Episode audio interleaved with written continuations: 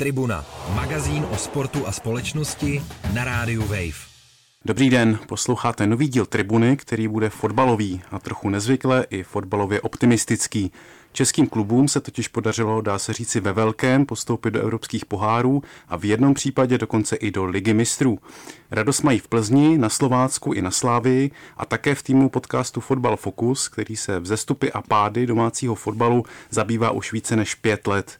A právě jeho tvůrce a musím říct také své kolegy z České televize, Ondřeje Nováčka a Pavla Jahodu tu dnes vítám. Ahoj kluci. Ahoj Vojto a dobrý den všem, kdo posloucháte. Ahoj, díky za pozvání. A od mikrofonu zdraví Vojta Jírovec. Tribuna, téma.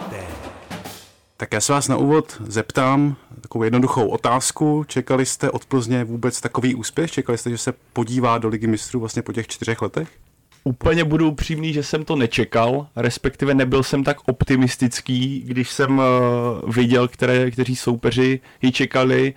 Možná bych to ještě jinak řekl, jak dlouhá cesta ji čeká, protože přece jenom viděli jsme to i v, v letech předešlých, kdy Slávě, třeba když vzpomeneme na minulou sezonu, kdy bojovalo o ligu mistrů a v porovnání s Plzní přece jenom to bylo už evropský, evropský etablovaný tým a stejně selhala. A Plzeň, které odešel po poslední sezóně, klíčový útočník. Osobně jsem čekal, když jsem sledoval, jaké změny se dějí v Plzni, a jaký soupeři potkali, takže z toho budou evropské poháry. O tom jsem víceméně nepochyboval. Ale že to bude až tak dobré, to ne a obrovský klobouk eh, před celou Plzní, před trenérem Bílkem a vlastně před celým západočeským klubem, protože pro český po fotbal postup do ligy mistrů je obrovský úspěch. Co jsi říkal ty, Ondro? Eh, já to nečekal absolutně, už někdy v květnu jsem napsal, že Plzeň uhraje v Evropě velký kulový, tak to se ukázalo jako eh, velmi lichá predikce. Na druhou stranu Plzeň mohla hrát, hrát to vědomí toho, že pokud zvládne jeden dvojzápas, tak v té Evropě bude s Helsinkami, což se stalo, ale samozřejmě vedení Plzně chtělo víc kvůli, kvůli finanční situaci a k tomu se ještě dostaneme, jak říkal Pavel, všechna čest za to, co, co tam Michal Bílek předvádí. Celý to umocňuje ten fakt, jak Plzeň si v posledních měsících počíná nebo v jaké situaci byla, že rozhodně její finanční stav v té chvíli, kdy vstupovala do těch kvalifikace o poháry, nebyla ideální a pro ní právě postup do každého toho můžeme Evropská konferenční liga, Evropská liga a Liga mistrů, to je úplný jackpot pro ně, protože pro ně to bylo víceméně životně důležité za té konstelace hvězd, které byly.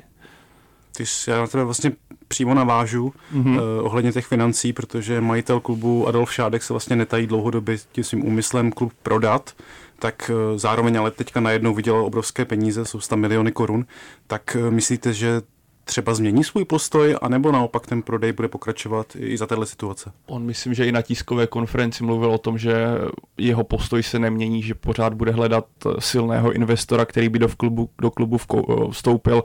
A ono je to pochopitelné. Ono samozřejmě teďka získáš nějaký solidní balík peněz. Více než půl miliardy. Přesně tak. Pro Plzeň v tomhle rána je to takový, bych řekl, neštěstí v štěstí bych to otočil, protože ona dostala naprosto krásnou skupinu, co se týče potenciálu vyprodat stadion, zážitku pro ty hráče, zážitku vlastně pro nějakou fanouškovskou základnu, ale z pozice vydělání dalších peněz. A v Lize mistrů se skutečně bavíme o desítkách milion, milionů třeba za výhru i za remízu, tak je to... Za výhru 70 milionů v přepočtu a za remízu asi 30.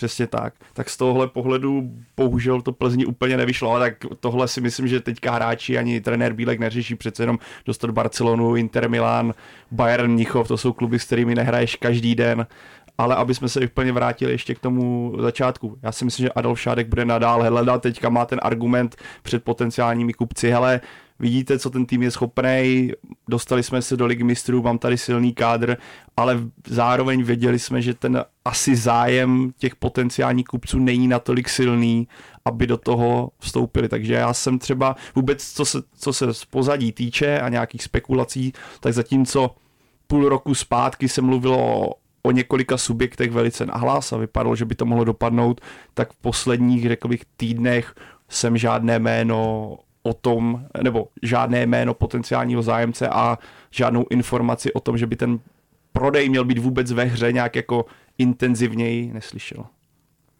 No, ty zájemci měly být údajně tři. Ten prodej uh, běží už nějakého asi rok a půl zhruba. Byl tam zájemce ze Severní Ameriky, vlastník eh, New Jersey Devils hokejového týmu NHL. Byl tam nějaký zájemce z Jižní Ameriky, byl tam hm, zájemce z Evropy, ale jak vidíme, tak to nedopadlo, i když se v tom angažoval třeba i bývalý ministr školství Marcel Chládek. No, ale zase to, že Plzeň postoupila teď do ligy mistrů a tak eh, tím třeba získala nového velkého sponzora, jistou sázkovou společnost, díky níž zase do toho klubového rozpočtu přiteče nějakých 30 až 40 milionů korun, což eh, jsou třeba, řekněme, 3 až 4 Adamové Vlkanovové. Jako Adolf, že ti do toho to ještě skočím. Adolf Šárek holce, vidíme to tak, on se pohyboval hodně na hraně, že jo, na takovým tom tenkým ledě a šel do rizika. Kdyby třeba, bav, kdyby jsme se bavili o tom úplně nejčernějším scénáři a Plzeň vůbec ty poháry neudělala, tak by v Plzni začaly možná těžké časy, ne, že by do té doby byly úplně růžové. Musel, majitel si musel půjčovat peníze, mluví se o nějak, uh, spekuluje se o nějakém dluhu, tuším 200 milionů, že za poslední, v poslední sezóně snad Plzeň měla, nebo takový byl její stav, což teďka ta půl miliarda, kterou zmínil Ondra, velice dobře vyléčí, ale pořád je to zatím vyléčení nějakého problému akutního, ale z dlouhodobého hlediska Adolf Šárek není žádný, když to vezmeme třeba z pohledu Sparty, která má Daniela Křetinského, jedno z nejbohatších lidí v Česku, Sparta v tomhle směru ať se jí teďka nedaří, tak v tomhle má jako jistotu, že ty peníze tam budou, ať se děje, co se děje, pokud Daniel Křetinský neskončí. Adolf Šárek takhle bohatým člověkem není a pro Plzeň, pokud chce být dlouhodobě úspěšná, tak by buď musela postupovat pravidelně do ligy mistrů, což v českém prostředí je, řekl bych, téměř nemožné, i s tím, jak se neustále koeficient posouvá nahoru dolů a sám to neutáhne dlouhodobě. Tak uvidíme, jestli Adolf Šádek přidá, nebo jeho Plzeň přidá ještě nějaké miliony v této nabité skupině, si vydělá si aspoň třeba nějakou remízou, ale ovšem musíme říct, že ty soupeři Barcelona, Bayernichov a Inter Milan, tak to jsou vlastně největší, nebo jedny z největších klubů vůbec v Evropě a něco takového se asi nedá moc předpokládat. No, myslíte, že můžou uhrát nějakou, nějaký pod třeba Plzeň?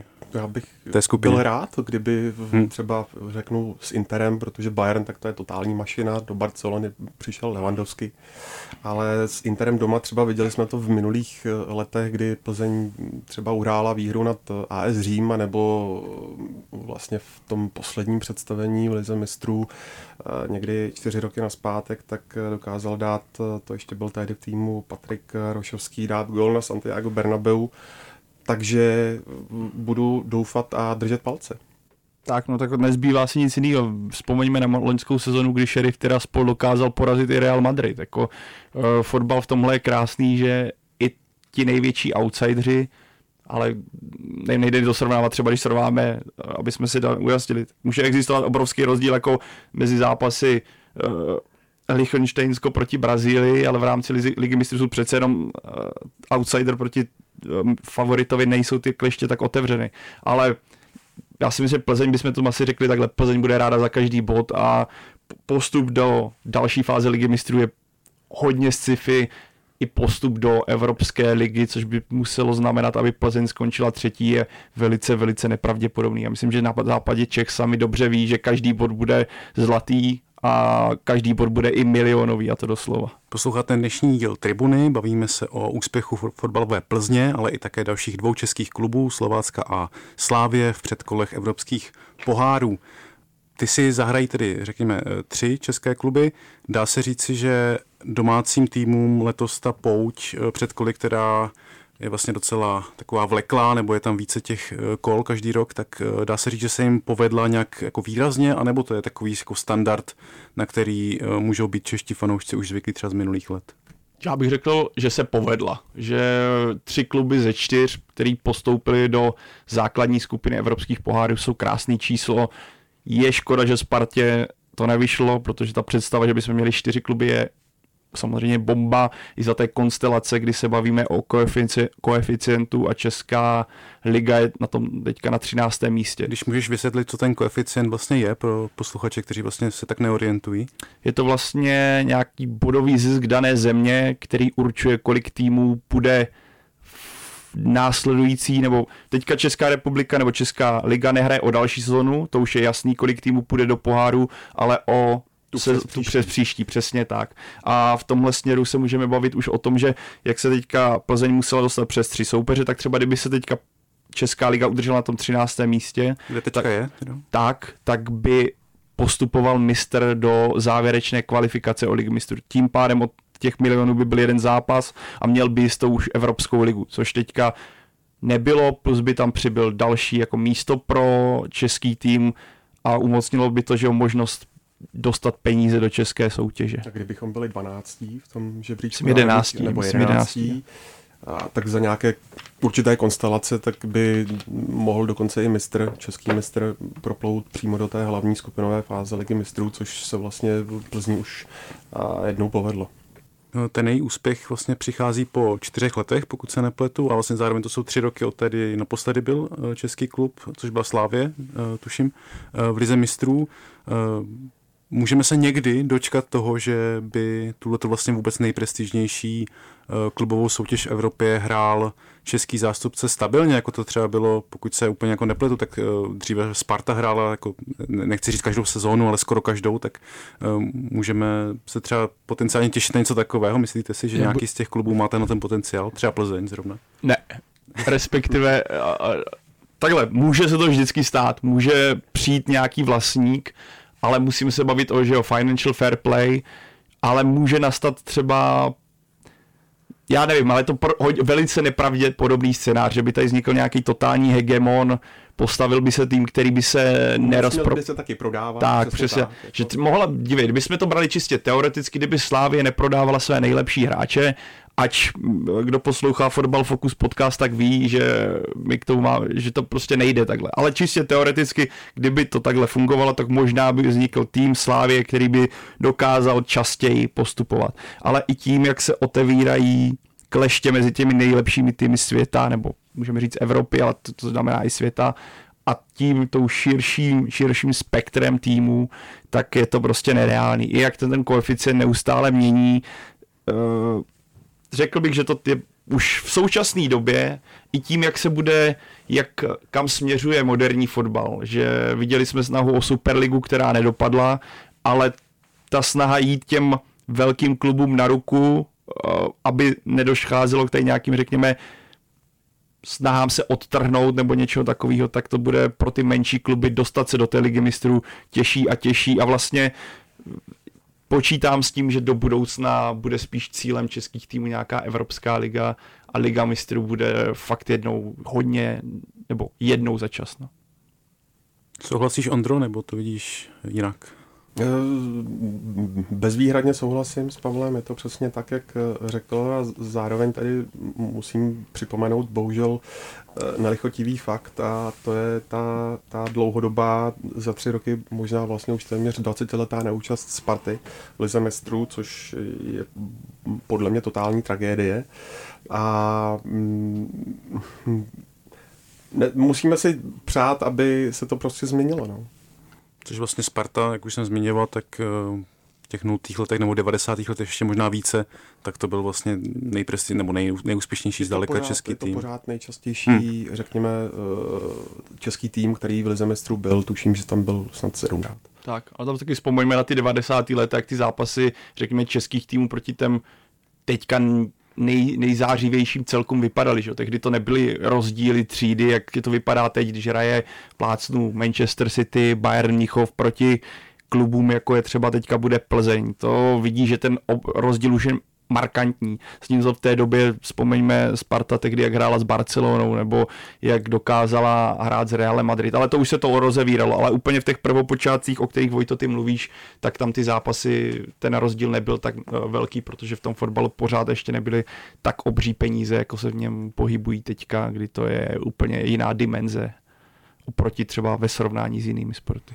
No my už jsme se vlastně o Spartě, myslím, že bavili v některém z předchozích dílů. Vy určitě ve Football Focus podcastu ty její neúspěchy řešíte eh, tak, takřka neustále, ale kdybyste to měli nějak v rychlosti schrnout eh, důvody toho, proč vlastně Sparta jako tak zaostává za svými konkurenty, i když teďka má třeba nového dánského trenéra, který přichází s nějakou novou vizí, přichází i s takovou jak to říct, aurou toho, že by on by mohl být skutečně tím, který dovede Spartu zpátky na to, na to jako první místa, tak co pořád tomuhle dříve neohrozitelnému týmu schází podle vás?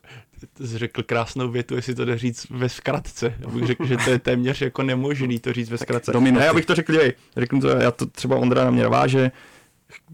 Myslím, že je to o celkovém nastavení toho klubu, ať jak přístupu k trenérům, volba trenérů, nastavení toho, jak pracují lidi v zákulisí, kdo má jaké eh, kompetence. Kopet, přesně tak a osobně si myslím, že tohle se mění. Jako zatím to jde pomalu, ale myslím, že se to mění a že Sparta časem se vrátí, nechci říct, že bude hegemonem, ale že taková ta doba čekání na něco, nějaký větší úspěch, nebo respektive doba, kdy Sparta se dostane aspoň trochu blíž k tomu, na co byli fanoušci zvyklí, je, blí, je blíž, než bylo, třeba, než bylo třeba rok, dva zpátky. Ale ten problém, na který Ondra, co teď můžu nechat Ondrovi, je v tom, jak to bylo nastavené v tom samotném klubu, kde byl řekl zmatek a několik v, té, v takových těch dobách největšího chaosu bylo x lidí, kteří se vyjadřovali k x věcem, tudíž nevznikl nějaký kon, konsenzus, vznikal velice složitě, což ovlivňovalo dění v celém tom uh,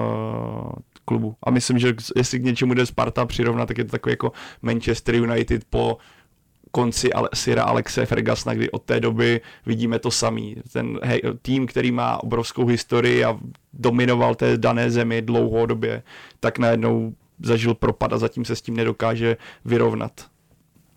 S tím rozdílem, že Ferguson byl v United asi 30 let, když to ve Spartě vydrží trenér tak zhruba rok. A což se doufejme teď s příchodem mm, Briana Priského změní, probíhá tam určitá přestavba, ale myslím si, že ve Spartě a možná už si to trošku uvědomili. Samozřejmě Sparta musí vyhrávat permanentně, je to obrovský klub, počtem fanoušků největší klub v České republice, ale e, zároveň možná si tam uvědomili už e, takové to, že že sleví z toho, teď nechci, aby to vyznělo jako špatně, ale z toho namistrování úplného, protože když se podíváme tak dobře, teď tedy Sparta byla dvakrát za sebou v základní skupině Evropské ligy, a teď opět prostě e, vyhořela proti norskému Stavangeru a nehraje ani konferenční ligu. A i když se může soustředit eh, jenom na ligu, potažmu tedy na domácí pohár, tak už vidíme po šestém kole, že má s sebou dvě remízy s, nechci se nikoho dotknout, ale velmi slabými soupeři. Takže doufejme, že se to změní, že se to sedne a, a že bude opět Sparta vidět i v Evropě. A ještě Vojto bych možná zmínil jenom jméno, a to je Daniel Křetínský, který si myslím, že taky si trochu uvědomil, že jdou zprávy do toho, že prostě do toho dění i do fotbalového, ke kterým on úplně asi nemá adekvátní kompetenci, tak se snažil svým způsobem dříve zasahovat nebo vyjadřovat názor vícero, než si myslím osobně, že bylo nutné. A to, tohle, co jsou tak jako informace, že už není taky tak vehementní, což může Spartě pomoci, nebo je tohle cesta k tomu, aby ten klub se posunul dál, protože Daniel Křetínský je velice úspěšný biznismen, ale je vidět, že fotbalově to zatím není úplně ono. Podívejme se teďka co ten pohárový úspěch, eh, nebo jestli vůbec ten pohárový úspěch znamená něco pro českou reprezentaci. Mohou ji podle vás eh, hráči třeba zrovna Plzně, která teda postoupila do ligy mistrů, táhnout, tak jako třeba to bylo před lety, kdy se vlastně říkalo, že by možná bylo lepší, kdyby v základní jedenáctce národního týmu vlastně všichni hráli ze západu Čech, protože jsou na sebe tak zvyklí, že by, eh, že by ten, tu reprezentaci táhli, tak je podle vás reálné něco takového vlastně dneska? Ale upřímně si nemyslím, protože bavíme se, musíme brát v potaz i to složení toho týmu, který není nejmladší. Dneska jsem viděl statistiku nějakou třeba, kolik hráčů pod 23 let zasáhlo do ligové soutěže, jako do české ligové soutěže do posud a u Plzně je 0%. Tam bych řekl, že není tak silná kostra, tak, aby to ovlivnilo celou reprezentaci, ale určitě se můžeme bavit o jednotlivcích. Že jo, Lukáš Kalvách, Jan Cíkora, Václav Jemelka, Přesně tak. My, jako těch kluků je tam více, ale nemyslím si, že by to na nich eh, reprezentace měla stát Spíš i s, ohledem, kádr. tak, i s ohledem na to, že x kluků třeba, že o té opr- zlaté doba, no, žádný zlato se neudělal, ale taková ta období Pavla Nedvěda, Tomáše Rosického, pak přišel propad, kdy jsme tolik hráčů v zahraničí neměli. teďka taky to není v těch nejlepších adresách, ale přece jenom nastalo, nastaly odchody, ať už je to Tomáš Souček s Vladimírem Soufalem do West Hamu, že jo, Patrik Šik, Adam Ložek jsou v Leverkusenu, Antoní Varák ve Fiorentíně, a takže máš už jistý, řekl bych, vrací se taková trochu doba legionářů a spíš se budeme bavit o tom, že ten národní tým bude doplněný uh, z toho, z těch eh, klubů, klubů typu Slávě a Plzně. A tím ještě vrátím se trošku zpátky, tím, že Plzeň bude hrát proti tak těžkým soupeřům, tak se dá je předpoklad, že v zimě skončí. Takže ono by se spíš nabízelo, že tu kostro může vzniknout zase od Slávě, která má předpoklad pro to, aby celou sezónu pokračovala v evropských pohárech. Ale tam zase vidíme, že je tam výrazná cesta uh, na zahraniční notu, což v mých očích je naprosto v pořádku. Ale zase to tady obkecávám asi dlouho. Uh, tak abychom, abychom nezapomněli i na Spartu, taky ze Sparty je v reprezentaci vlastně i v, v, tom uším kádru několik hráčů, je tam Jan Kuchta v útoku, uh, který teď tady nehraje kvůli trestu a je tam, je tam v obraně Jaroslav Zelený a kdyby byl zdrav, tak je jako Pešek. Tak, takže to spíš bude o aktuální formě a tak bych řekl, aktuální formě a celkově pohodlně toho hráče a možná potřebách trenéra, než že bychom teďka viděli, že uh, reprezentace bude stát na řekli bychom, jak zmínil z Plzni, ne, myslím si, že by to bude Plzeň. Taková že, ta kostra. Tak, tak že spíš to bude, kdybychom měli, kdybych si měl typnout, který tým by to bylo, tak si pořád myslím, že to bude uh, Slávě, pokud bychom se bavili o tom, jak by to měla reprezentace stát z některého českého týmu, ale spíš to budou jako jednotlivci. Já jsem na začátku mluvil o nějakých vzestupech a pádech českého fotbalu. Eh, myslíte si, protože vy to sledujete jak teda Českou ligu, tak třeba i zahraniční soutěže, i reprezentaci dlouhodobě, tak myslíte si, že momentálně český fotbal zažívá nějaké lepší období, anebo naopak, jako je to nějaký kontinuální, pozvolný, takový jako ústup uh, z té slávy. Jak to podle vás uh, vlastně je?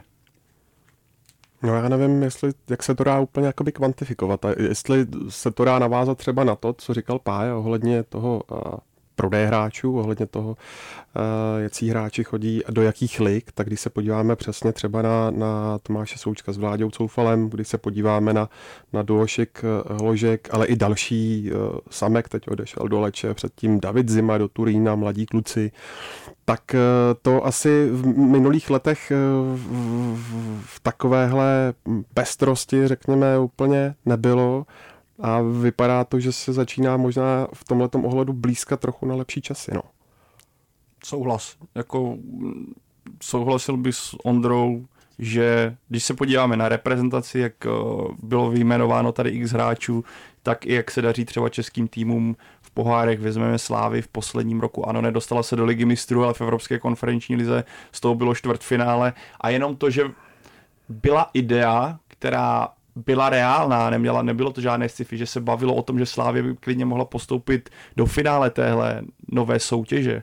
A tohle téma je na stole znovu, že jo, že protože se finále hraje v Praze, takže je to lákadlo. V Edenu dokonce. Tak, a nejenom to, a prostě jenom to, že se můžeme bavit reálně o tom a nikdo se ti jako, ano, může se ti někdo vysmát, ale jako objektivně si myslím, že to téma je na snadě tak a když se podíváš na tu skupinu, když tam má Kluž, Sivaspor a Balkány, tak si myslím, že, jak říkal šéf Slávy Tvrdík, že postup z prvního místa nic jiného asi neberou. Tak a jako český fotbal určitě nedohá, jako takhle, nedohání ty giganty. To už prostě se tím, jak do, pokud se nezmění nějak fotbal celkově, co se týče financování a dalších prvků, tak už nikdy nenastane, nenastane takový to přiblížení, co bylo, jak se vrátím k tomu, co jste nastěňoval nultý léta ligy mistrů počátky 90. Ale rozhodně taková ta doba, kdy byl český fotbal hodně v útlumu po, ta, po obdobích Baroše, Kolera, Rosického, tak si myslím, že tam přichází takový, řekněme, pozvolný, pozvolný růst. Otázka je, jak dlouho ten růst bude pokračovat. To asi uvidíme v následujících letech, ale obecně si myslím, že lidi kolem českého fotbalu se přece jenom zamysleli, že některé věci bylo potřeba dělat jinak a to se začíná dít, ať jsou to akademie a přístup mládeží a podobné. A bylo by třeba i super, kdyby právě třeba v těch utkáních Plzně v Lize mistrů, protože se na to bude koukat vzhledem k tomu Bayernu a, Barceloně a Interu celá Evropa, tak eh, aby si třeba některé kluby, některé hráče z Plzně vyhlédli. Mám tím na mysli třeba právě Jindřicha Staňka, který byl klíčovým mužem číslo jedna, který vlastně tu Plzeň do té ligy mistrů dotáhl svými naprosto brilantními zákroky. No a na závěr, kdybyste měli jako skeptiky, mezi které se eh, řadím i já, se musím přiznat, tak kdybyste je chtěli nalákat na eh, třeba zápasy České fotbalové ligy nebo na sledování těch zmíněných třech českých klubů v evropských pohárech, tak můžete nějak schrnout nějaké jako důvody nebo nějaký lákadla, proč vlastně je to pro vás tak zajímavé, že to sledujete už jakoby takhle dlouhodobě kontinuálně? Ale tak pokud máš nalákat na Plzeň, tak bych to řekl, jestli chceš vidět český tým hrát proti tomu nejlepšímu, co, nebo no, jedním z nejlepších týmů, který světový fotbal nabízí, tak je to právě teď a právě na tomhle podzim. A tím, jak se Liga mistrů mění a bude se měnit, kdy ta skupinová fáze dozná zásadních změn, tak jako je to možná jedna z posledních, jako jedna z posledních možností, kdy vidět uh, ty český tým v téhle formě téhle oblíbené soutěže a obecně nalákat. Ale to, fotbal, podle mě fotbal musíš, já si myslím, že spoustu fotbal lidí... Je fotbal, fotbal je hra. Fotbal je hra, hraje ho 1, 22 hráčů, že jo, hraje tam míč a tři rozhodčí. A každý mu rozumí. Tak, každý mu rozumí. Ne, jako dívej, podle mě eh, tohle poslouchají posluchači, kteří už mají nějak jako ucelený názor o tom, jestli fotbal mají rádi nebo ne. Věřím, že část ne. Věřím, že část k tomu má neutrální a část jako pozitivní. Že když vezmu to takhle, máš třeba Premier League, anglickou ligu, je to úplně jiný fotbal, než je ta česká liga. Ale ta česká liga má svý specifika, já ji mám, jako ne, nejsem úplně takový to, že jak někdo říká, ale já nedokážu sledovat nic jiného, Česká liga je ta nejkrásnější, já objektivně říkám, Česká liga třeba není to nejkrásnější, co jde sledovat, ale ten moment, když tam přijdeš na ten stadion, podle mě ti to nabídne zážitek v podobě té atmosféry a ty poháry sami o sobě jsou prostě úplně něco jiného. Nabízí to úplně jiný fotbal, než vidíme tady v Česku. Poznáš celky, o který jsi nikdy neslyšel. Možná v případě Slávě věřím, že pro spoustu fanoušků Balkány tým z Kosova na no name a může to být zase zážitek trošku z jiného, z, jiný, z, jiného, z jiné sorty, takže ti to nabízí Plzeň, to největší, nejbližší Slávě, Slávě favorit proti týmům, které taky možná už nikdy neuvidíš, protože to není to nejbližší ale zase to může nabídnout něco jiného. A zároveň...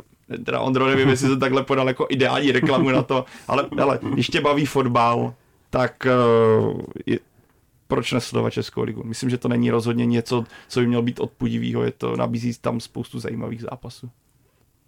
A zároveň tedy musím, když už Pavel hovořil o těch evropských pohárech a českých celcích, tak musím hrozně vyzvihnout tu cenovou politiku, kterou, kterou právě třeba Slávy i Slovácko zvolilo, protože na Slovácko v tom balíčku se dostat, to je otázka opravdu jako několika set korun a, a pokud jste permanentkář ve Slávi, tak je to taky okolo asi 850 korun, což je teda něco naprosto neuvěřitelného.